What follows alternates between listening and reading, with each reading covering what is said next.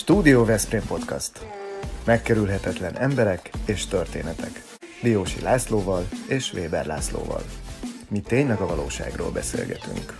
Kedves nézőink és hallgatóink, mai vendégünk dr. Liska Fanni, a Pannon Egyetem marketing tanszékének adjunktusa. Szervusz, köszöntünk a műsorban. Szervusztok, köszönöm a meghívást. Szia. Amiről nem tudsz, mi vizsgáztatni szoktuk az egyetemi beszélgető partnereinket. Ez így volt Szent Györgyi tanár úrral is, és nem mernénk az online marketing világából témát a vizsgáztatáshoz előszedni, ezért most más típusú kérdések következnek. 3 kérdésre kell válaszolnod, hogy folytassuk a beszélgetést. Jó. Mivel, hogy te Baján születtél, meg kellene tudnod mondani, hogy a bajai halászlét azt passzírozva vagy passzírozás nélkül csinálják. Hát passzírozás nélkül egyértelműen. Ez eddig jó válasz, ezt elfogadjuk. 2, tésztával eszik vagy anélkül. Tésztával, gyufaszál tésztával. Ez is jó. A 3. kérdés pedig az, hogy a halhúst beleteszik-e a lébe, vagy pedig külön eszik. Ha most nincs időd végignézni vagy meghallgatni az epizódot, akkor iratkozz fel csatornánkra és gyere vissza bármikor, amikor neked alkalmas. Így nem maradsz le semmiről.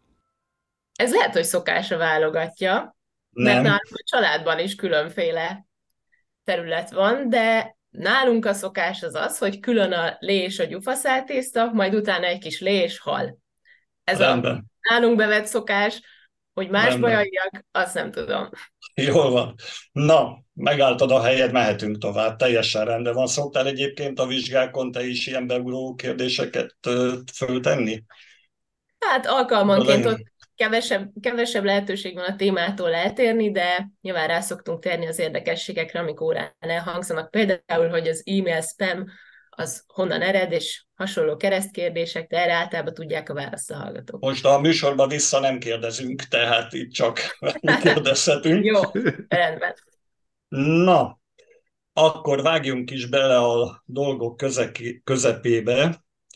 Ugye ma alapvetően, tehát nem főzőműsorról lesz szó, hanem e-marketingről, meg üzleti kommunikációról, marketing kommunikációról, de közérthetően. Tehát nem kell megijedni senkinek. Ez olyan módon kerül interpretálásra, hogy mindenki értse, hogy miről van szó. Egy nagyon kedves barátom hívta, fiatal barátom föl a figyelmet rád, azt mondta, hogy neked eszeveszetten jó előadásaid vannak, és mindenki imádja az előadásaidat nézni, hallgatni. Ennek biztos, hogy megvan a kellő alapja már csak azért is, mert te kaptál egy elismerést, ha jól tudom, az idei évben az internet marketing kurzusod legszínvonalasabb előadásnak lett minősítve. Ez milyen szintű elismerést jelent egyébként?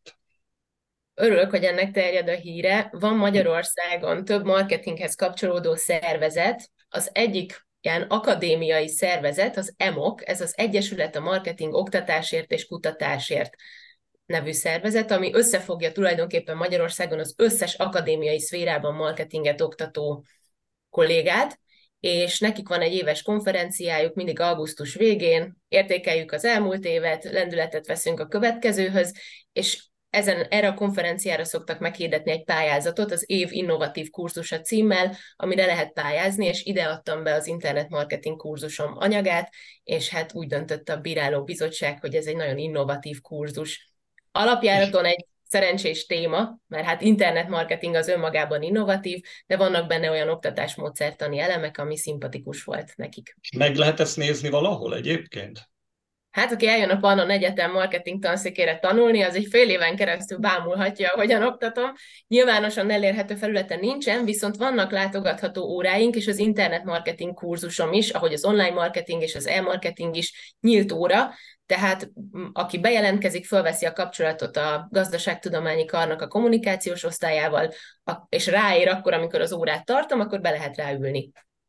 Szuper. Valószínűleg én ezt meg fogom tenni már csak az egyetemi előéletem miatt, illetve azt szeretném még megkérdezni, hogy Van ez a bizonyos Márk Máj professzor című minősítés, legalábbis amikor én még tanítottam az Óbudai Egyetemen, meg Keszthelyen, akkor ez működött, és kaptam ott hideget, meg meleget. Te hogy állsz ezzel? Mit írnak be, milyen osztályzataid vannak a hallgatók részéről?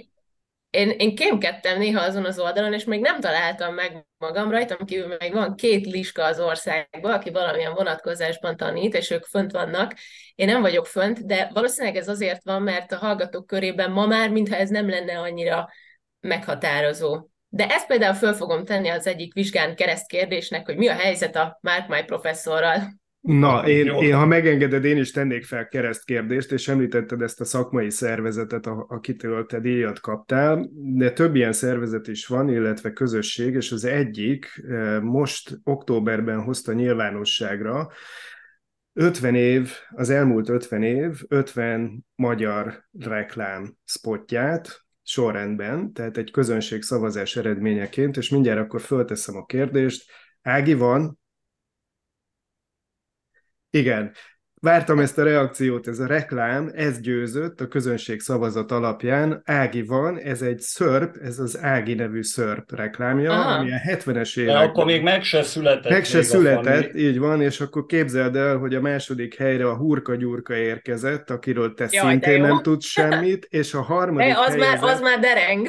De a harmadikat biztosan ismerni fogod, ez az Alzának a zöld kis ufója, ő futott be a harmadik helyre a közönségszavazás eredményeként, majd jön a szakmai zsűri is, azt még nem tudjuk, de nekem erről jutott eszembe, hogy te hogy látod a mai reklámokat egyrészt, hogy kellően kreatívak, kellően innovatívak, te egy innovációért kaptál díjat, illetve hát abban is egy kicsit rakjunk rendet, hogy mi a különbség a marketing meg a reklám között.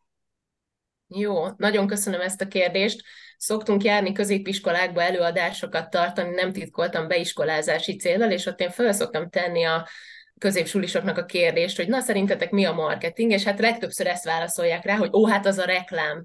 És amikor eljönnek az egyetemre, akkor azért szoktam nekik mondani, hogy akitől ezt már kérdeztem életemben, és azt válaszolta rá, hogy reklám, az most nagyon figyeljen, a többieknek meg egy kis csemege, hogy amikor a marketingről beszélünk, akkor alapvetően 4 dolgot szoktunk első körben megnézni. Azt, hogy mi a termék, azt, hogy annak mi az ára, hogy milyen értékesítési helyek vannak, és product, price, place, promotion, ugye a promóció az a reklám része a marketingnek. Nekem egyébként van egy sajátos definícióm a marketingre, hogyha ezt elmondhatom, akkor itt is terjed legalább. Azt szoktam mondani a hallgatóknak, hogy a marketing a piac csajozós dumája, csak az nem mindegy, hogy egy egyészakás kalandra szeretnénk rávenni valakit, vagy egy életre szóló szerelem lesz belőle.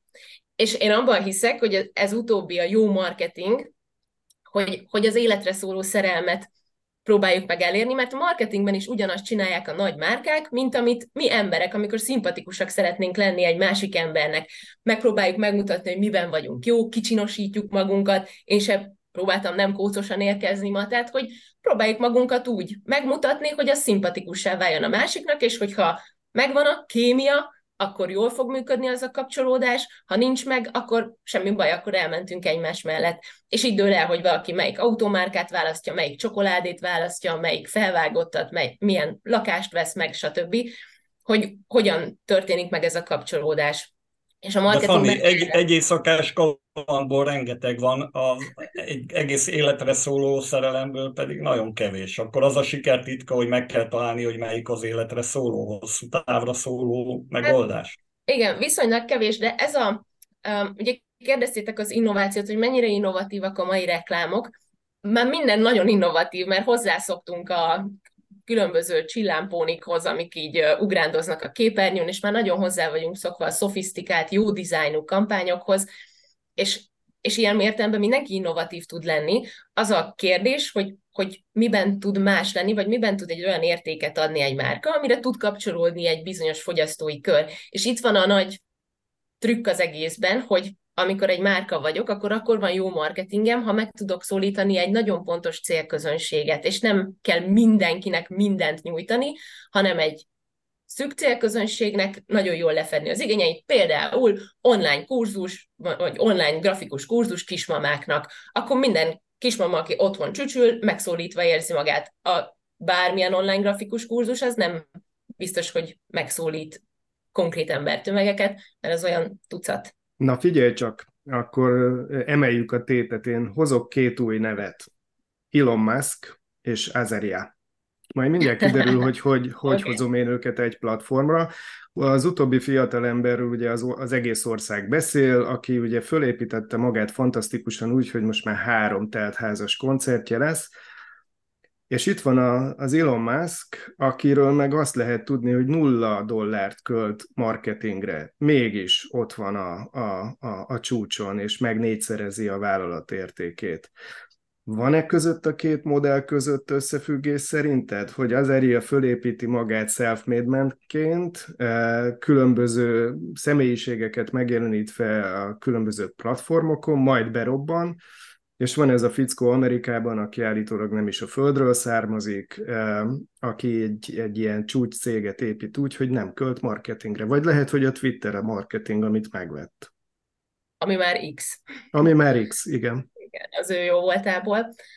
Jó a kérdés, van összefüggés, mindketten személymárkát építenek, attól függetlenül, hogy nem költenek marketingre, azért az Elon Musk olyan értelemben költ marketingre, hogy erőforrást áldoz arra, hogy nyomja magát, részt vesz rendezvényeken, networkinggel, tehát kapcsolatokat épít, ott van bizonyos helyeken, reprezentál, megszólal, sajtómegjelenései vannak, támogat ügyeket, ugye ez a social responsible, vagyis corporate social responsibility-nek hívjuk, ami a vállalati, társadalmi felelősségvállalás, és ő mindig egy ilyen nagyon megideologizálja azt, amit éppen csinál, és ezért egy ilyen kultuszmárka épült köré, és ez működik. Azahriahnak pedig nagyon jó a terméke, tehát ott aköré épült a személymárkája, hogy egyszerűen azonnal, ugye ez az első dolog a 4P-ből, amit az előbb mondtam, a product, a termék, hogyha van egy ilyen mondás a marketingben, hogyha, bocsánat a kifejezésre, szaracuccod, de jó a marketinged, akkor jó marketinggel csak azt éred el, hogy a piac gyorsabban tudja meg, hogy van itt egy nagyon szarcuc. Szaracuc, aha. De hogyha jó a cucc, és van mellette jó marketing, vagy van ez a mondás is, hogy a jó bornak nem kell cégér, akkor tulajdonképpen a termék képes eladni önmagát is, és azt turbozni lehet a marketinggel. De hogyha mondjuk Azahriahnak nem lenne jó a zenéje, akkor hiába írnák ki a Puskás Arena koncertet, nem venne rá senki jegyet. Tehát mindketten személymárkát építenek, és azért Azahriahnak is ugye itt lépnek a zeneiparban képbe a menedzserek, akik ugye igyekeznek koordinálni a megjelenéseket, és azért őt is előtérbe helyezni, műsorokban szerepeltetni, hogy képernyőn legyen. Ez is egy nagy irányelv a marketingben, hogy médiát kell szerezni. Erre ugye nagyon jó a social média, ott sokan megjelenhetnek, de ezen felül azért a klasszikus médiumok, a tévé, a rádió, most így a podcast egy ilyen hibrid műfaj, ez is egy szuper terjesztési lehetőség. Tehát ezeket én úgy látom, hogy mind a két személy ügyesen műveli. Megnéztem a YouTube-on lévő előadásodat, és különösen megragadott abból egy mondatod. Igen. Fontos az, hogy az emberek kövessék és fogyasszák a videós tartalmakat.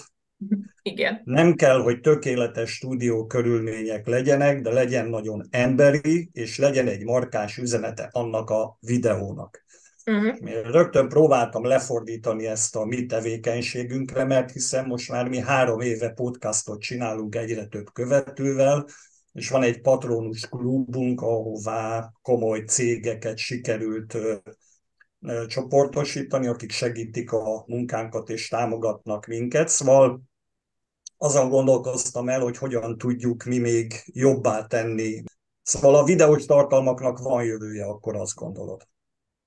Van, abszolút. Most minden ez irányba megy, tehát látjuk, hogy a YouTube-on megjelentek ezek a shortsok, óriásit hódít a TikTok, a Facebookon, az Instagramon is megjelent a Reels formátum, ami ugye egy álló videós formátum, mert ez az, amire valamelyest odafigyelnek az emberek, egy statikus kép, ami mozdulatlanul ott van, az maximum, ha egy mém, vagy valamilyen nagyon érdekes, vagy undorító, vagy vicces dolog, arra úgy odafigyelünk, mert magasan van az inger küszöb. Egy videót viszont el lehet indítani, ott mozgás van, ott történnek dolgok, akárha csak 3-an vagyunk a képernyőn, de itt is mozgunk, Tehát ez egy klassz formátum, és hát sokkal több minden elmondható benne, mint egy képpel.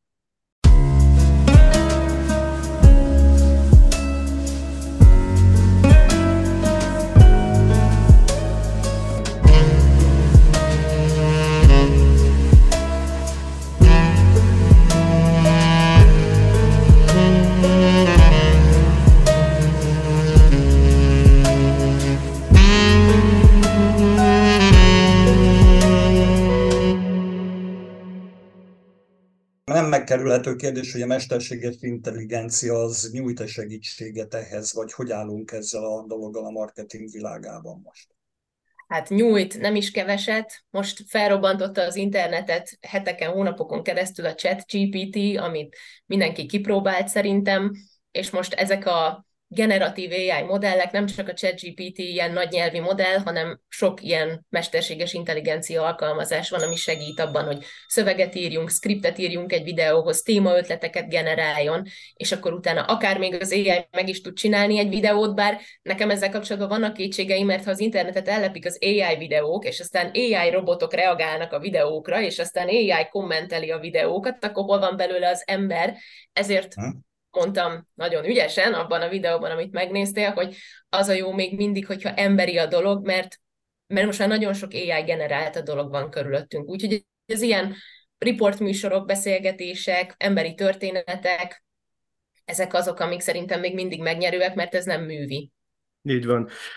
Amire én ki akartam térni, amikor említetted ezt a mozgóképes figyelemfelkeltést, figyelemfelhívást, akkor...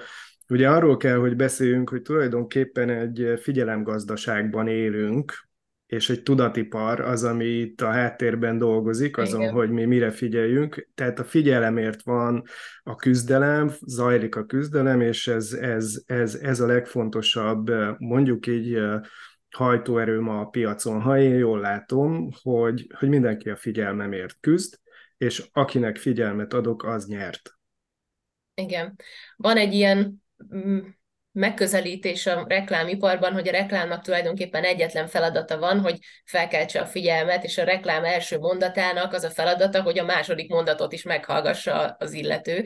Tehát nagyon nagy a küzdelem a figyelemért, és ezért van az, hogy szét kellene darabolni, vagy szerintem az én meglátásaim szerint az a mai jó tartalomgyártás, még videós dolgokban is, amire most a TikTok egy tök jó példa, hogy rövid tartalmak, és egy tartalom, egy gondolat. Tehát ugyanúgy, ahogy itt a Stúdió Veszprém podcast is egy témakört dolgoz fel egy podcastba, az egy jó megközelítés, mert ha nagyon sok mindent szeretnénk beleszuszakolni egy darab tartalomba, akkor az úgy semmiről nem szól. És ez kapcsolódik a marketing egyik alapvetéséhez is, amit szegmentálásnak hívunk, hogy amikor a nagy egészre akarunk rácélozni, és mindenkinek mindent nyújtunk, akkor elkenődik, ha mindent bele akarunk tömöríteni egy márkába, de hogyha meg tudunk fogalmazni egy speciális üzenetet, egy posztban egy dologról beszélünk, akkor az megszólít embereket. Hadd meséljek el itt egy történetet, amit régebb óta mondogatok már az óráimon, hogy állítólag Magyarországon, Budapest környékén, talán Csepelen volt az első mosoda az országban, és ez egy óriás durranás volt akkor, hogy nem kell a kádban mosni, meg otthon szappannal, hanem hát elviszük, és akkor ott ugye a gépek forradalma, ki lehet mosni a ruhákat, és óriási kígyózó sorok lettek igen hamar, mert hát mindenki ki szerette volna próbálni ezt az innovációt, és a tulajdonosok gondolkodtak, hogy mit csináljanak, mert kezdett a nagy innováció, és a kelendő termék egy ilyen kínos dologgá válni, hogy sokan kellemetlenül érzik magukat a várakozástól. És akkor gondolkodtak, aztán mondták, hogy jó, akkor szűkítsük le a közönséget, és írjuk ki a mosodára, hogy mosoda aglegényeknek. Akkor majd ugye kevesebben jönnek, mert nem mindenki jön, hanem csak az aglegények. Na de hát mi történt? Hát Budapest agglomerációban minden aglegény megszólítva érezte magát, hogy Ja, hát hogyha ez a mosoda aglegényeknek, hát akkor ez az én mosodám, akkor én nem keresek semmilyen mást, akkor nekem ide kell menni. És mi történt? Még többen várakoztak, mert egyszerűen ez a szegmentáció működik, és sok márka, hogyha megnézzük, akkor ezt csinálja, hogy egy pici szegmest kiszakít a piacból, egy pici témával elkezd foglalkozni, fókuszáltan egy topikot feldolgoz, és akkor utána nyitja szépen az ollót, és vannak olyan márkák, akik mondjuk szappanként indultak, de aztán jött a sampon, a balzsam, a nem tudom mi, és akkor egyszer csak már kitágult a márkának a a látóköre. Elon Musk is ezt csinálja, valami marhasággal a figyelem középpontjába került, és onnantól kezdve meg sem áll a dolog. A Tesla, a Twitter, abból X-et csinál, akkor utána kilő kocsit az űrbe, és akkor SpaceX, az még a Twitter előtt volt. Tehát, hogy ha egy valamivel sikerül éket ütni a figyelem gazdaságban, akkor utána már van ennek egy ilyen tehetetlensége. Igen, azon át tudod tolni, tulajdonképpen azon akkor át tudod tolni azt, amit akarsz, hogyha ezt a részt sikerült megnyitnod. Még ugye mi látjuk azt, hogy kik követnek minket, és vannak boomerek, vannak Z-generáció, X, Y, minden van, úgyhogy ezért úgy kell beszélnünk nekünk, hogy mindenki értse, úgyhogy most egy olyat fogok én is mesélni, amire a Laci biztosan jól emlékszik, te nem, ez a Xerox. Tudod, mi az a Xeroxozás? Nem. Képzeld el, hogy a Xerox cég dobta először piacra a fénymásolót, és ez Magyarországon úgy ment át a közbeszédbe, hogy mi nem azt mondtuk, hogy fénymásolunk, hanem azt, hogy xeroxozunk, mert hogy hegemon márkaként tudott jelen lenni, és ez a nyelvi formát is szépen átalakította. Úgyhogy ez egy sikertörténet, de tulajdonképpen ezek akkor nem a mai korhoz kötődnek, hanem ez tulajdonképpen a reklám történetben vagy a marketing történetben időről időre bizonyítást nyer, hogy ez így működik, ezek egyfajta törvényszerűségként működnek. Így van. Ez a xeroxozás akkor hasonló, mint az ideadod a Szilviát, hogy az is egy törlőkendő vagy zsebkendő, de annak abból a márkanévből is egy főnév lett tulajdonképpen a mindennapokban. Így van. Igen. Fanni, ebben az online világban van létjogosultság a könyveknek, a jegyzeteknek, a könyvek kiadásának? Ezt azért kérdezem, mert ugye Veres Zoltán professzor úrnak van egy alapműve, a Szolgáltatás Marketing alapkönyve, ahol te az egyik fejezetben társzerző voltál, a digitális marketingről szól ez a fejezet. Az online világban olvasnak ilyen könyveket, ilyen szakkönyveket a hallgatók? Ezt azért is kérdezzük, mert mi is könyvet adtunk ki a Veszprémről, Történetek Veszprémről címmel, és mindenkit megkérdezünk, hogy a könyvek világához hogyan viszonyul most. Mit gondolsz a könyvek kiadásáról? Létezik még a Gutenberg galaxis?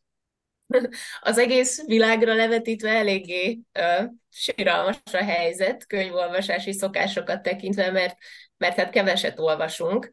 De én azt gondolom, a hallgatók olvasnak szakkönyveket, mert muszáj nekik, mert a vizsgára abból készülnek, és íródnak érdekes szakkönyvek, de ezeknek is inkább az online verziója az, tehát a digitális verziója az, amit már sokan egy e-book olvasón, vagy valamilyen kis eszközön, ami nekik van, azon lapozgatják őket. Viszont a könyveknek is megvan az a kultusza, mint ahogy a bakelitlemezeknek, hogy feltehetjük a kérdést, hogy hallgat ma még valaki bakelitlemezt, és akkor akik ennek a szubkultúrának a nagy rajongói, azok rávágják, hogy hát persze, hát nem is érdemes máshogyan zenét hallgatni, tehát még mindig megvan az a réteg, aki kezébe veszi a könyvet, átpörgeti, én is, ha egy könyvet megfogok, az első, hogy megszagolom valamiért, ez egy ilyen szokás, hogy a könyvnek egy olyan illata van, ami megadja azt a rituálét, hogy egy teával leül az ember és olvasgat, de a felgyorsult világ az már nem nagyon teszi lehetővé, hogy ugye leüljünk és órákat. A könyv az egy lassú fogyasztási forma. Persze van ilyen, hogy gyors olvasás, de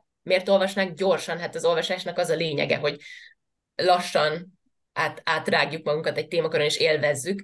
Tehát nem nagyon támogatja a mai világ ezt az olvasási formát, úgyhogy a videókból nagyon gyorsan meg lehet tudni, vagy egy hangos könyvből, hogy mit tartalmaz egy könyv. Viszont van létjogosultsága, mert azért az időtálló szakmai tartalmakat még mindig szeretjük egy ilyen nagyobb korszakos műben összefoglalni, esetleg utána időről időre újra kiadni és frissíteni, mert ez egy olyan tudás eszencia, ami utána fennmarad, és nem Facebook posztokból kell összemazsolázgatni, hogy akkor mi az a szolgáltatás marketing, hanem ott van egy könyvben. Van egy ellentmondást, amiről mindenképpen szeretnék veled beszélni, mint olyannal, aki egyébként nem csak csinálja a marketinget, hanem oktatja, tehát rajtad múlik az, hogy a következő generációk mit csinálnak. Ugye van ez a helyzet, hogy fenntarthatatlan ez a növekedési modell, ami szerint működik a világ, hogy minél többet fogyasz, és nagyobb legyen, és legyen még belőle egy, hogy erről sokan mondják, hogy ennek vége. Ehhez képest a marketing szakma, az meg ugye pontosan abba az irányba hat, hogy gyerünk, fogyasz, vegyél, vásárolj. Szóval, hogy ezt az ellentmondást, ezt hogy kezelitek? Hogy kezeli a tudomány, az akadémiai szféra? Hogyan oldható ez föl? Hát én azt gondolom, hogy ez a vegyed, vigyed, fogyasszál, ez az egyékszakás kaland kategória, tehát ezen valahogyan azért túllép a nagy márkaépítés, mert az pont arról szól a marketing evolúciójában, hogy már nem csak gyártjuk a piacra a cuccokat, és megpróbáljuk lenyomni az emberek torkán, hanem egy életérzést alkotunk egy márka köré, és azt mondjuk a fogyasztóknak, hogy ha van kedvetek, akkor csatlakozzatok ehhez a közösséghez, ha nincs, akkor meg semmi baj, van még rajtunk kívül már több más márka.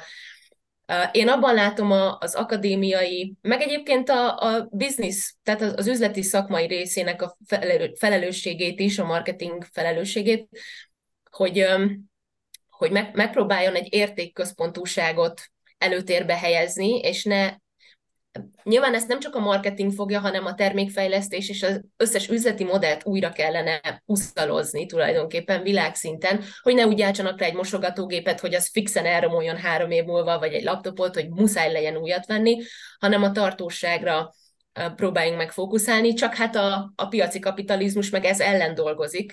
Tehát ez egy nagyon, nagyon nagy kihívás. Hála Istennek, hogy most már nagyon sok az olyan fenntartható, körforgásos, gazdaságos hang, rengeteg tudós, köztünk az egyetemünk rektora is egyébként Gelencsér András, akit ugye szétszedem most a média a különféle ilyen negatív állításai miatt, amiben ugye azt mondja, hogy emberek, ébredjetek fel, hogy ez nem fog így maradni, mert ha nem tudnak mondjuk olyan nyersanyagot bányászni, amiből gyártanak egy chipet, amit beletesznek egy laptopba, akkor nem lesz laptop, akkor én is mehetek kapálni, mert akkor online marketing se lesz.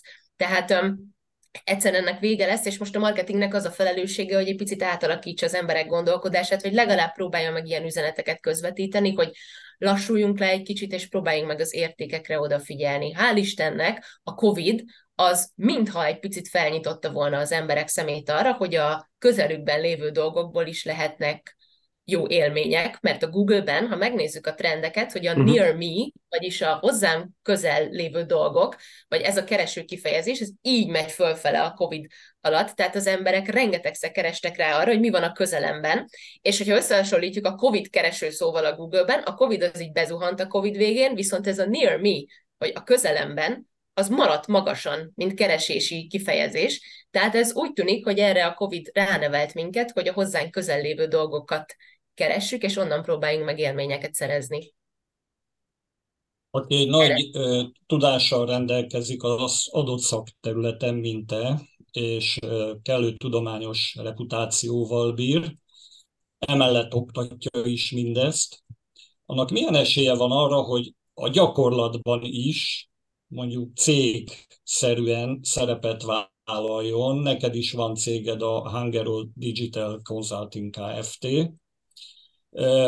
Hát ennek a cégnek akkor én úgy látom, hogy már milliárdokkal kellene rendelkezni az árbevételét illetően, nem? Hát bár úgy lenne, ez egy fiatal cég, egy egyéni vállalkozásból alakult ki talán 1 éve, 1,5 éve, és most jelenleg kisebb piaci projektekkel, illetve most egy nagyobb energiaipari projekttel kezdtem el foglalkozni. Van létjogosultsága annak, hogy aki ebben az iparágban tevékenykedik, az ugye az akadémiai és az üzleti területen is legyen aktív. Sőt, szerintem ez lenne az ideális, hogyha nem az lenne, hogy valaki csak az akadémiát, vagy csak a bizniszt, hanem ha híd lenne a két nagy terület között. Ezen most a Pannon Egyetem is nagyon-nagyon sokat dolgozik, hogy olyan embereket, illetve cégeket vonjon be, akik ugye tudják támogatni a hallgatóknak a üzleti integrációját. Szóval ennek van létjogosultsága.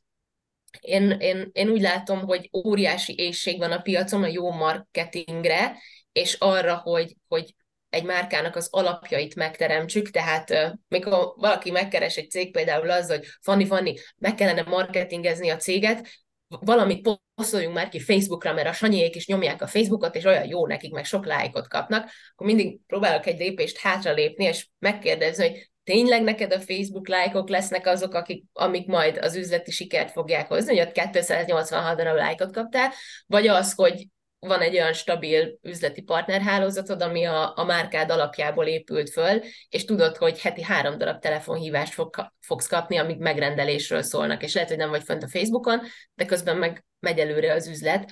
és talán ez az, ami nagyon csábító egyébként a digitális marketingben, és most kicsit magam ellen beszélek, hogy ú, legyünk ott, mert mennyien belájkolnak, meg ilyesmi, de ez a lufi nagyon hamar kipukkad, és amik a saját csatornáink, ez lehet egyébként egy weboldal is, egy e-mail lista, hogyha azok megvannak, és vannak saját ügyfeleink, és ott egy saját ügyfélkörünk, akkor abból lesz igazán az üzleti siker. És ez az, amit az akadémiai kutatások is alátámasztanak, tehát a hosszú távú márkaépítés versus rövid távú sikerek a social médiában, az egy előnyösebb üzleti hozzáállás.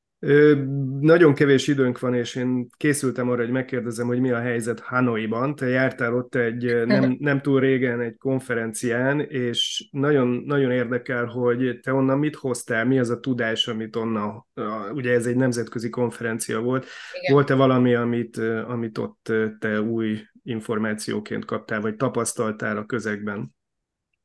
Mindig sok az új információ, sőt annyi, hogy ugye ilyen információ dömping van utána az ember agyában. Egy ilyen nemzetközi konferencia után rengetegen voltunk, 150 országból, ott Vietnámban gyűltünk össze. Fantasztikus volt azt látni, hogy a világ mennyi pontján foglalkoznak szolgáltatás marketinggel, és szolgáltatás menedzsment témakörű konferencia is volt. Amit én onnan elhoztam, az, hogy jön a digitalizáció, és például az akadémiai szférának erre reagálnia kell, tehát ugyanúgy, ahogy mi egy podcastot így össze tudunk hozni a digitális térben, ugyanúgy az oktatásnak is, az akadémiai oktatásnak, mert nyilván stúdiósulik vannak, akik meg online iskolák, akik oktatnak, de hogy az akkreditált akadémiai oktatásnak fontos lenne, hogy tartsa a lépést a korral, és esetleg legyenek ilyen digitális lehetőségek is, és amit elhoztam még onnan, az a fajta megerősítés, hogy a fogyasztóorientáció, tehát a marketingnek az a minőségi tartalomgyártása és márkaépítése, ami nem a közösségi médiáról szól, hanem egy teljesebb digitális marketingkép, azt célszerű erősíteni, mert azok a márkák fognak tudni. Ott specifikusan szolgáltató márkákról volt szó, de úgy gondolom, hogy ez termék kategóriákra is igaz, hogy ők fognak tudni fennmaradni hosszú távon, akik valamilyen lassú építkezéssel, de stabil márkaképet alakítanak ki. Kedves nézőink és hallgatóink, dr. Liska Fannival beszélgettünk. Köszönjük a Vitakingnek, a Sophia Magánklinikának, a Kianti Apartmentsnek, a Targonca Trade-nek, a Ringautónak, a Bramac BMI Magyarországnak, a Nyugalom Kft.-nek, az Unilever Algida veszprémi jégkrémgyárának, a Nerzon Biztosítási Alkusznak és a Royal Kertnek, patronus klubunk tagjainak. Segítenek bennünket abban, hogy érdekes, különleges emberekkel társalkodhassunk. Reméljük, hogy önök is így érezték. Fannival élveztük a beszélgetést, köszönjük, hogy velünk voltál. Én is köszönöm, sziasztok! Hello, hello! Ez a Stúdió Veszprém műsora volt. Hallgasson ránk minden pénteken! Ez a Xin-Chao, ezt mindig mondják. Aha. Jövéskor, menéskor. Ez a megkerülhetetlen emberek és történetek. Szerinted ez így jó? Jó, mert rövid. Lehet, hogy a megkerülhetetlent azt helyettesíthetnétek valamilyen másik szóval. Most ez az érzésem. Nehéz így kapásból valamilyen alternatívát kínálni. Alapvetően egyébként tök jó. Hogyha ez a cél, hogy azt hangsúlyozzátok, hogy ezek mellett az emberek mellett nem lehet elmenni. Hát és te is egy ilyen vagy. El lehet melletted menni. Hát, el lehet menni, de visszanézünk rá. Jaj, köszönöm szépen. De most ne váltsátok le, mert menjetek ezzel, mert ez egy tökéletes, rövid és figyelemfelkeltő szlogen. Oké. Kövess be minket, kérlek. A YouTube-on. Jó, itt már bekövettelek a YouTube-on, de a TikTokon még szerintem nem.